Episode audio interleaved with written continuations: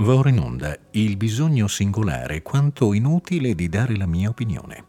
Gli scritti sulla musica di Claude Debussy di Francesco Di Laghi. Settima trasmissione. Non ho alcuna teoria. Faccio il mio lavoro come devo, come posso.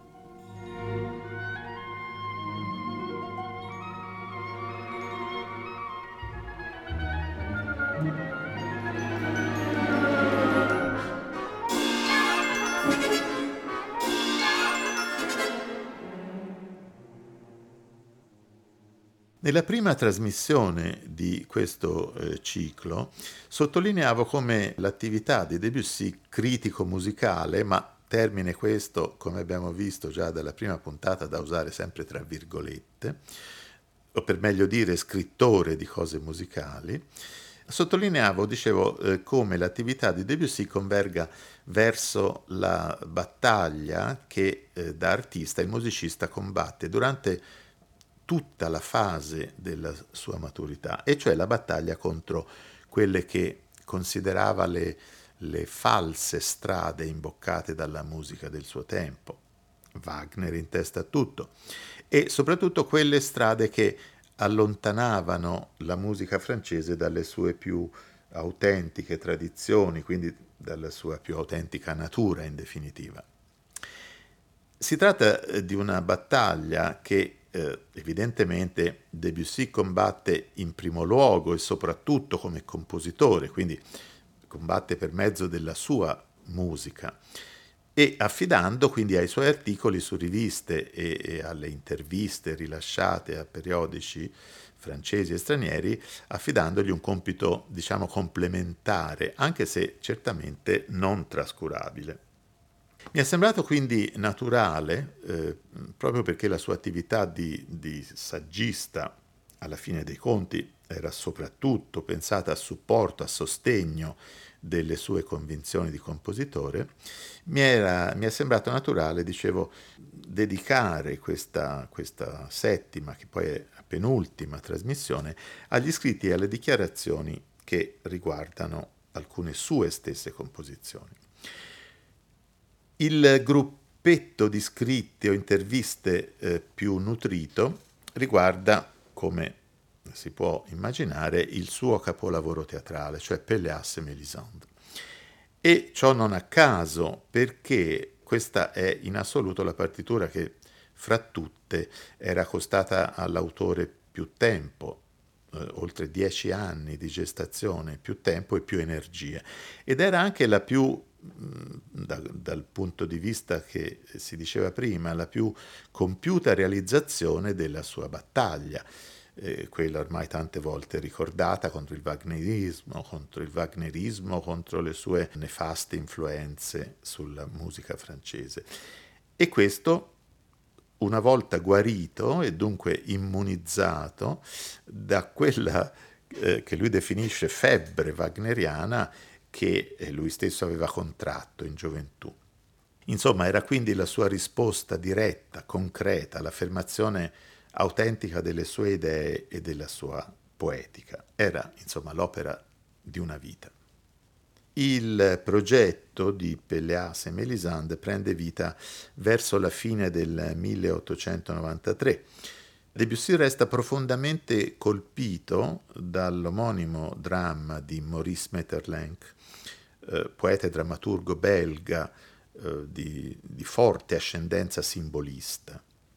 L'atmosfera onirica che, che, vi domina, un'atmosfera misteriosa, irreale, e anche la lingua stessa di questo testo teatrale, una lingua allo stesso tempo essenziale e raffinata, si attagliava in pieno all'ideale immaginato dal musicista.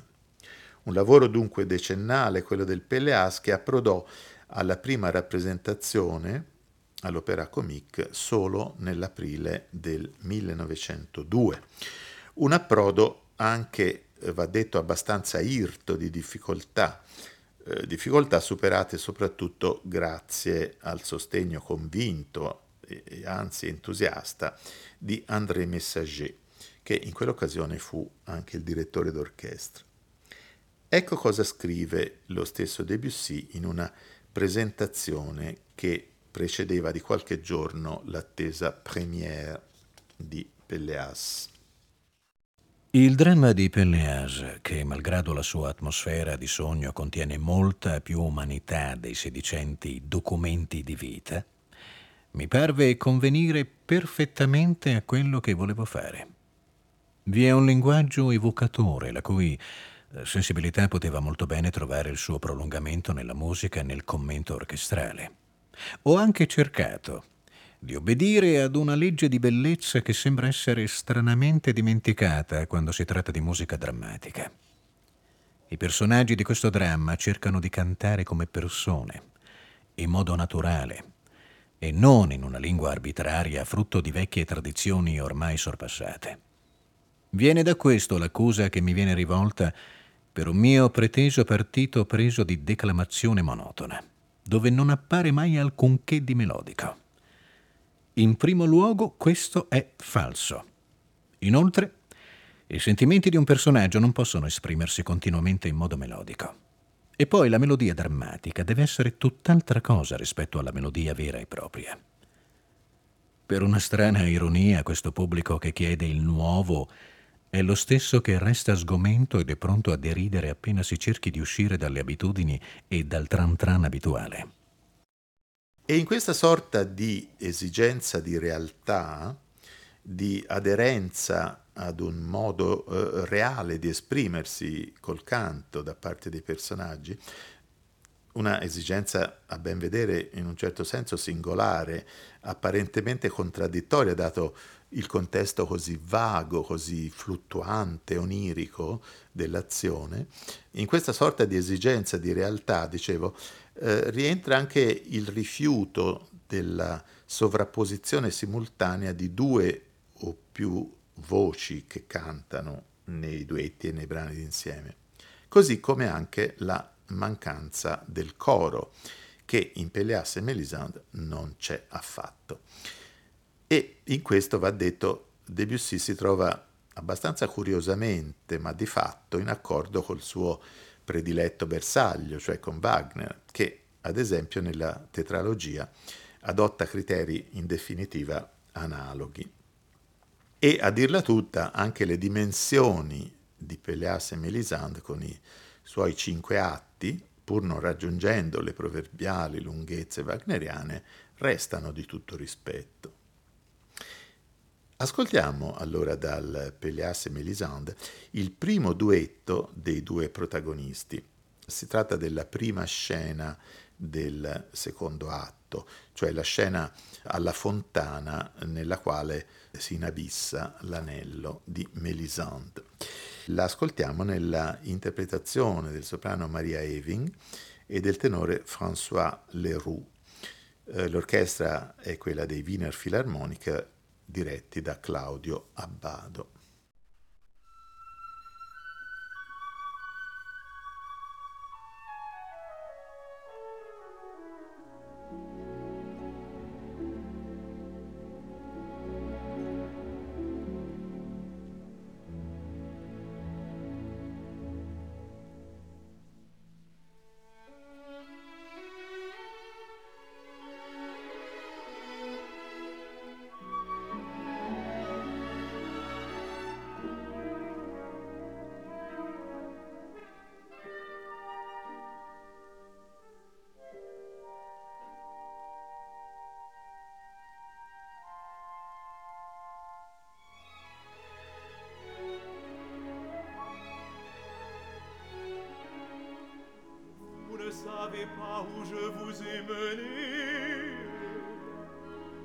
Je viens souvent m'asseoir ici vers midi, lorsqu'il fait trop chaud dans les jardins. On étouffe aujourd'hui, même à l'ombre des arbres. Oh, l'eau est claire. Elle est fraîche comme l'hiver. C'est une vieille fontaine abandonnée paraît que c'était une fontaine miraculeuse. Elle ouvrait les yeux des aveugles. On l'appelle encore la fontaine des aveugles. Elle n'ouvre plus les yeux des aveugles. Depuis que le roi est presque aveugle lui-même,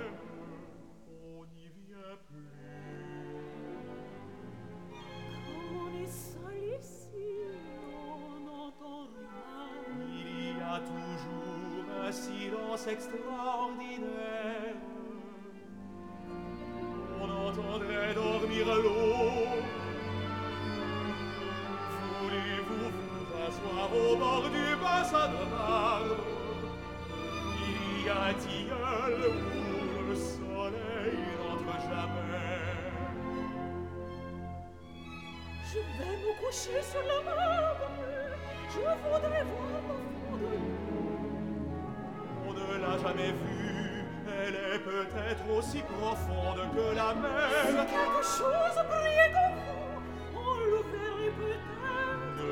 touché pas ainsi.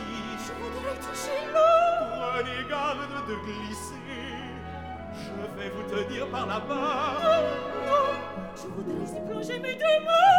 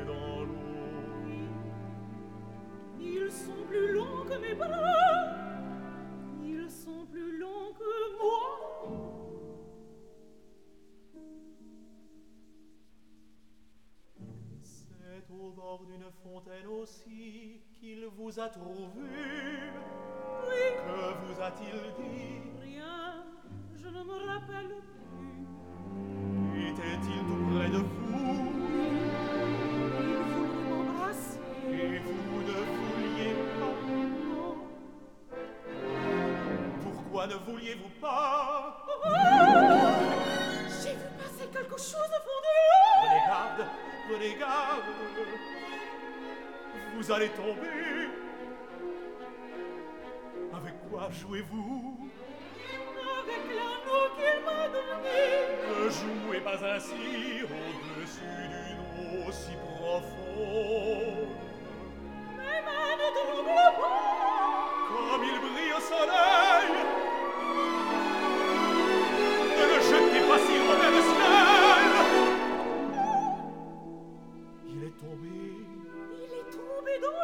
est-il Où est-il Je ne le vois pas descendre. Je crois l'avoir brillé. Ma bague Oui, oui, la bague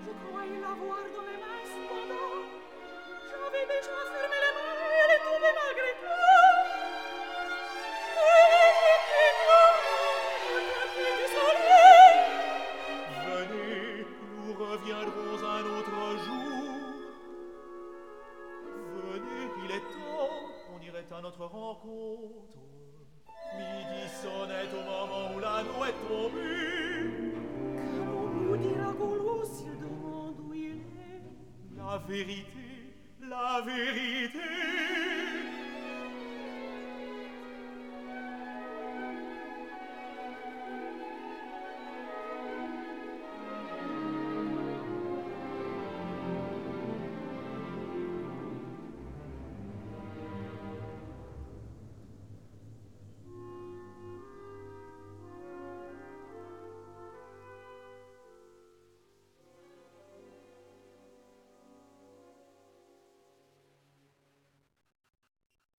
Era questa la prima scena eh, dal secondo atto di, del Pelléas, Vous ne savez pas où je vous ai mené, nell'interpretazione di Maria Eving, soprano, François Leroux, tenore e la direzione di Claudio Abbado.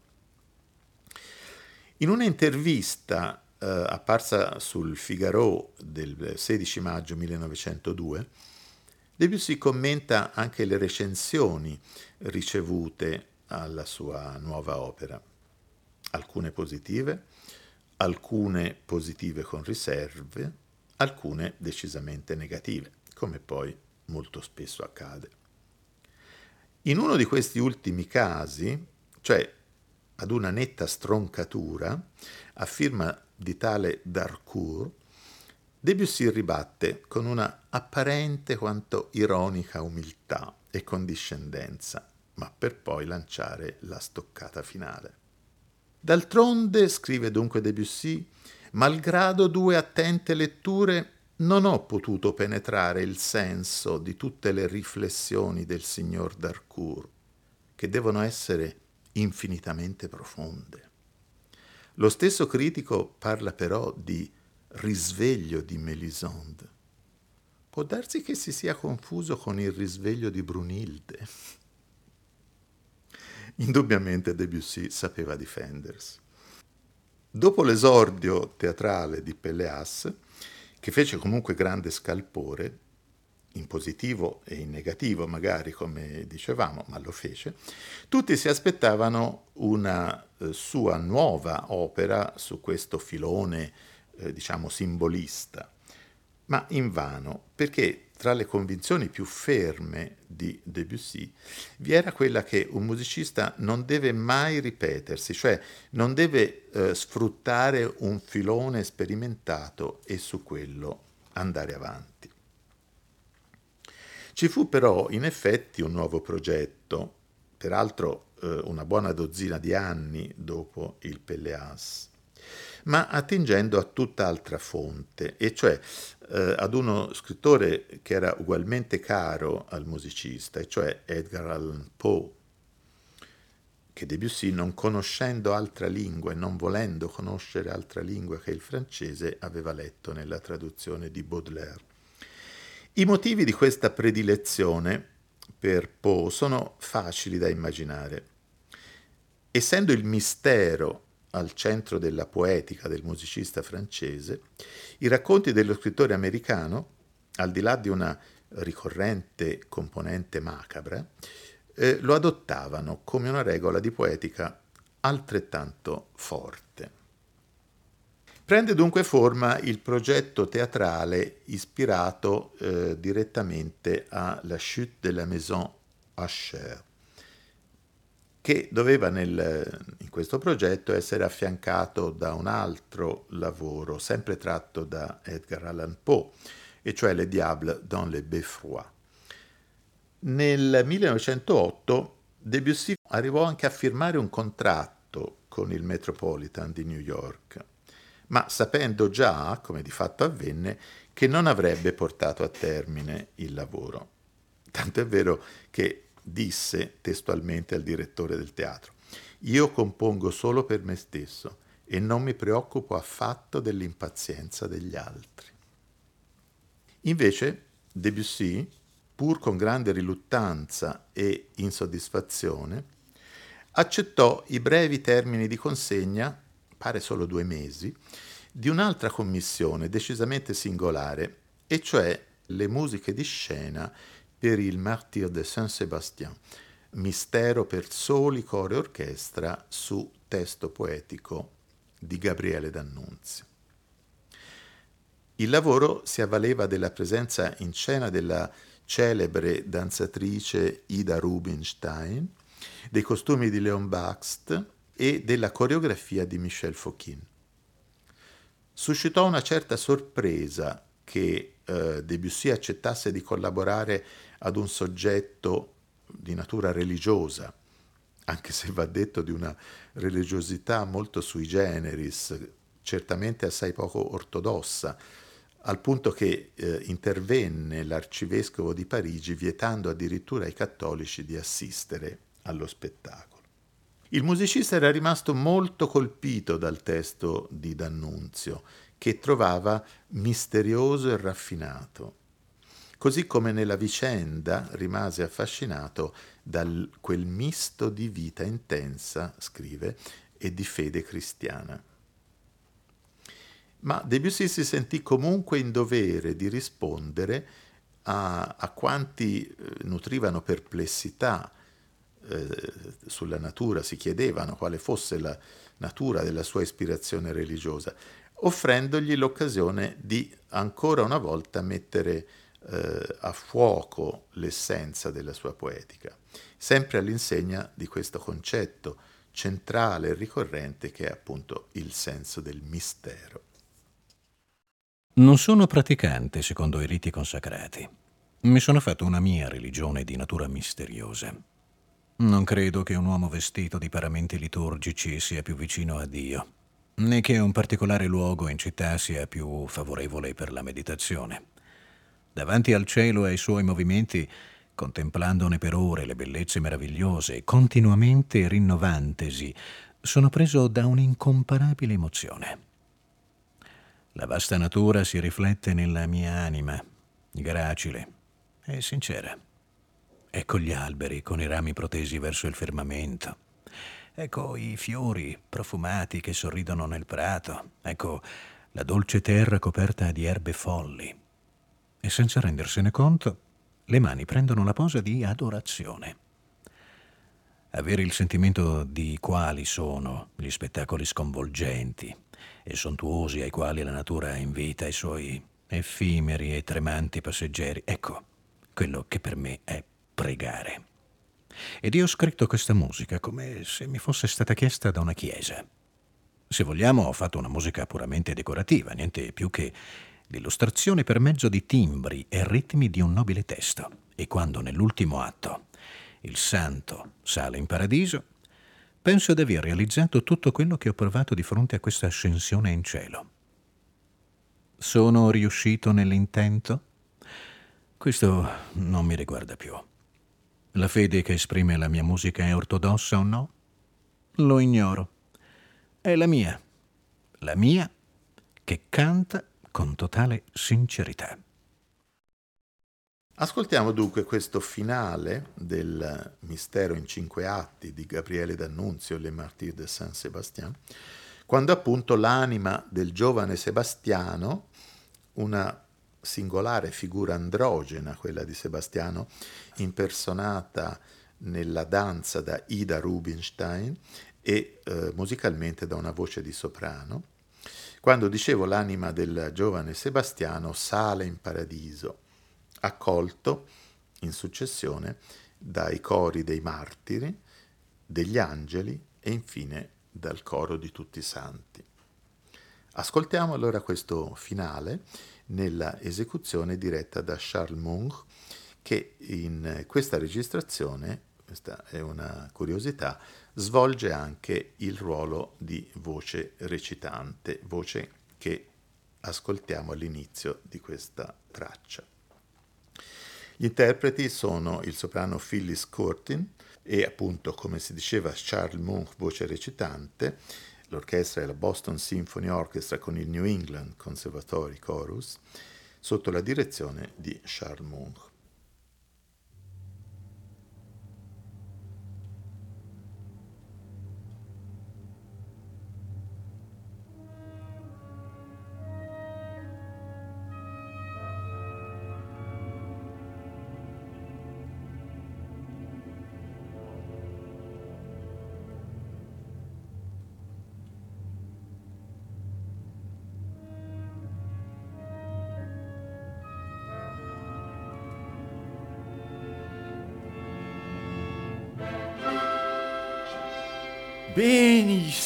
Le premier, béni soit l'étoile première, béni votre amour.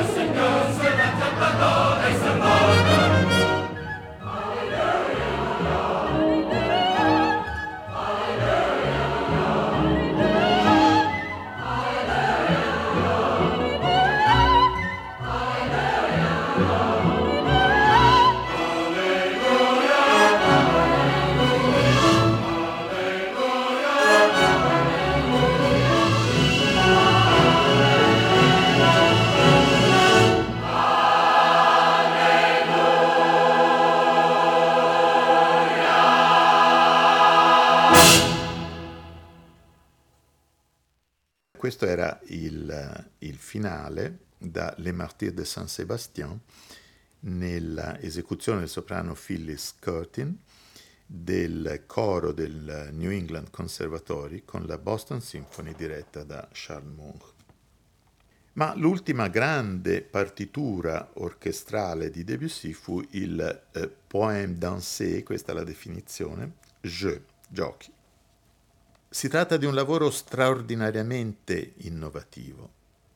Fu una commissione di Diaghilev, Diaghilev il grande deus ex machina dei, dei mitici ballet russe, commissione alla quale eh, Debussy lavorò con una rapidità per lui del tutto inconsueta nell'autunno del 1912 e che andò in scena nel maggio 1913 al teatro degli Champs-Élysées.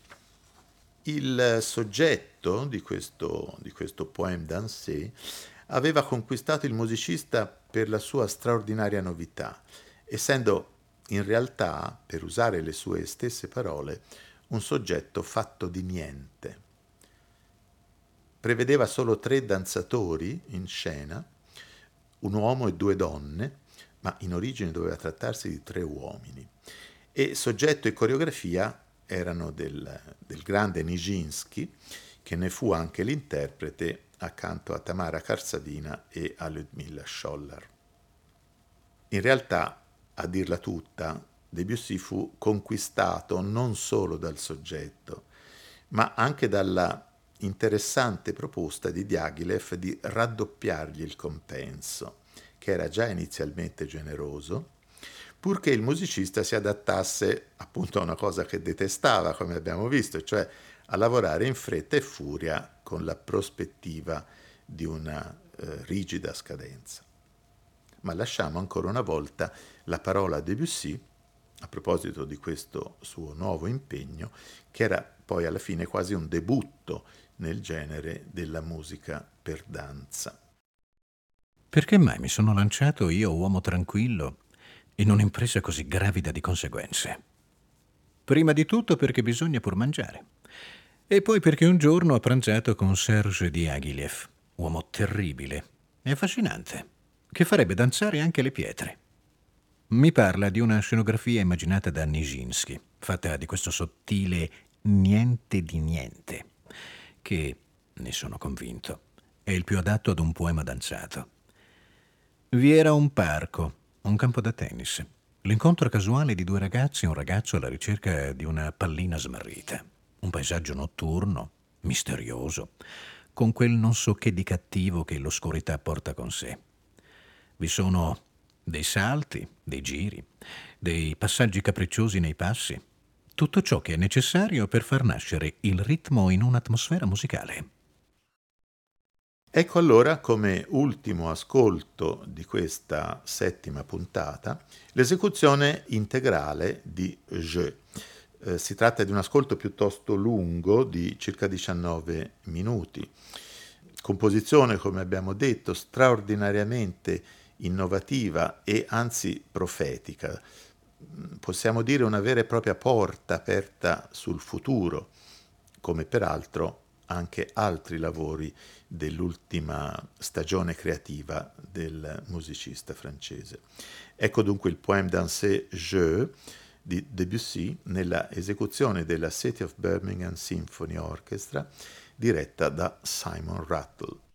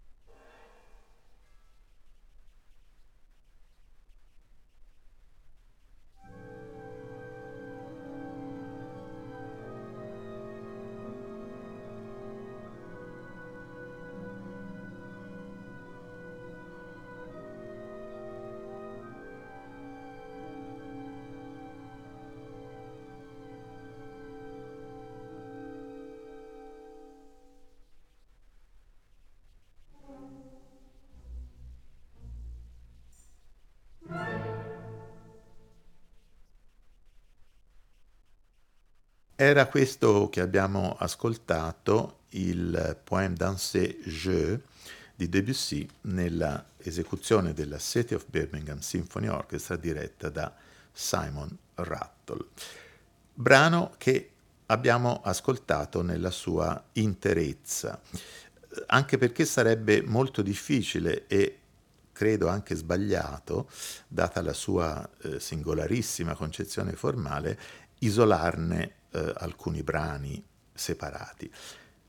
Ma di questa partitura parleremo ancora nella prossima eh, ed ultima puntata di questo ciclo di trasmissioni, perché Je, come poche altre sue composizioni, eh, si presta ad introdurre l'argomento conclusivo di questo eh, nostro ciclo dedicato agli scritti di Debussy, e cioè l'argomento della eredità lasciata dal nostro protagonista alla musica europea nel momento della sua scomparsa nel 1918. Una eredità di fatto indiretta, cioè non consegnata ad allievi, allievi che Debussy non, non volle mai e che di fatto non ebbe mai ma non per questo venne a mancare eh, questa eh, importante eredità e anzi paradossalmente fu ancora più gravida di importanti conseguenze lungo tutto il corso del Novecento.